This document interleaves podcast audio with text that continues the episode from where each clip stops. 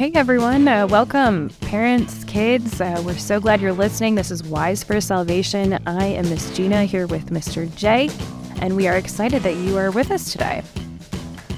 And uh, we're, we're so really excited to gather and once again look at the scriptures together and talk about God's Word. And we hope that this podcast is a way that we can help you as families at Open Door and beyond to, to initiate conversations between kids and parents around God's Word.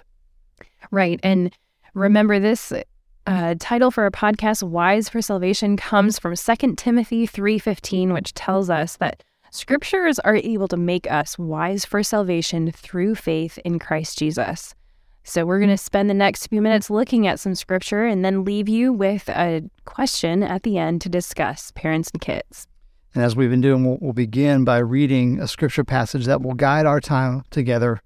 And our scripture today is Psalm 107, verse 9, which says, For God satisfies the longing soul, and the hungry soul he fills with good things.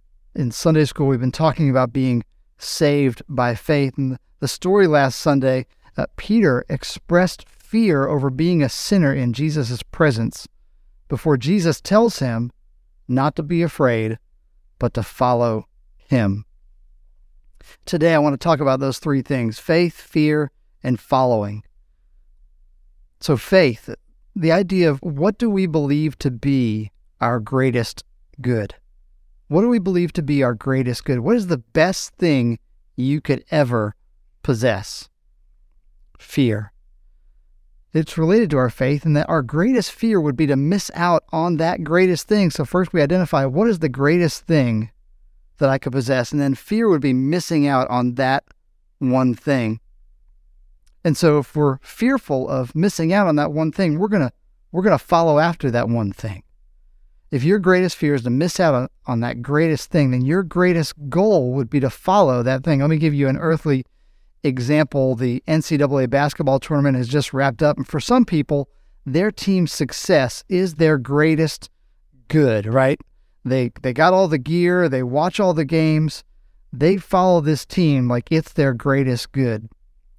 And their greatest fear is missing out on that team's success, right? Missing the winning shot, not being able to watch the game, not being able to celebrate with those who share in this good. And as a result, they care a lot about the game. It's about watching the game, it's about celebrating their team's victories. Their emotions maybe go up or down depending on how their team is playing. They follow every aspect of that team's activity, maybe on social media and beyond. That's kind of an earthly example, but God has made us spiritual beings. And, and, and when we're spiritual beings, the same truth applies because God has made us so that our souls want to worship. They were made to place one thing at the center of our love in order to pursue that one thing. Remember again our verse for today from Psalm 107, verse 9 For God satisfies the longing soul, and the hungry soul he fills with good things. For the unbeliever, they're going to put something other than Jesus at the center.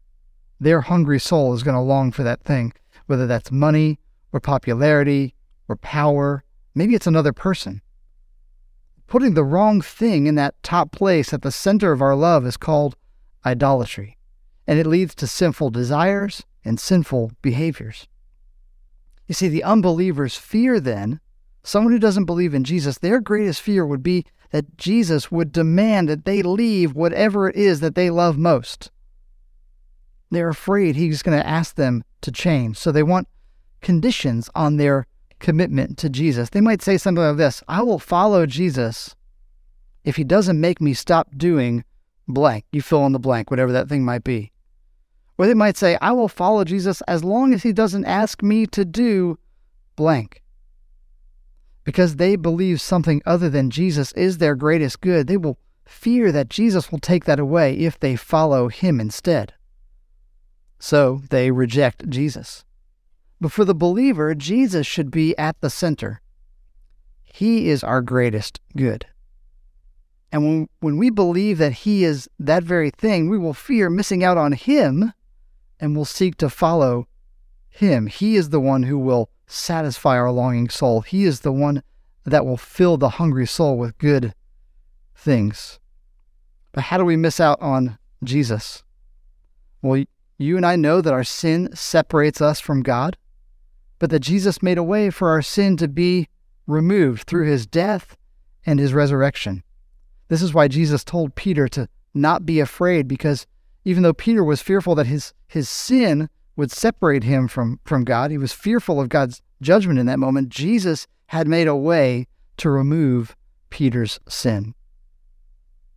He made that way through his own death and resurrection so that Peter could be accepted by Christ. And now, what does he do? He invites Peter to follow him.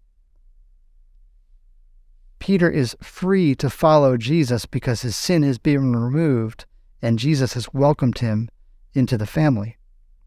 So through faith, Jesus gives us freedom from fear so that we can follow him. Fear, faith, freedom, and following. Let's pray together. Father, we thank you that you satisfy the longing soul. And we ask now that by your Spirit you would make us wise for salvation through faith in Christ Jesus. Amen. Amen. Thanks, Jay. So, having uh, looked at those scriptures and thought about those things, let's uh, leave you with a question. Following Jesus can be hard sometimes. So, how can we be faithful instead of fearful when Jesus asks us to do something hard? Can you think of an example? One more time. Even though following Jesus can be hard sometimes, how can we be faithful instead of fearful when Jesus asks us to do something hard? Can you think of an example?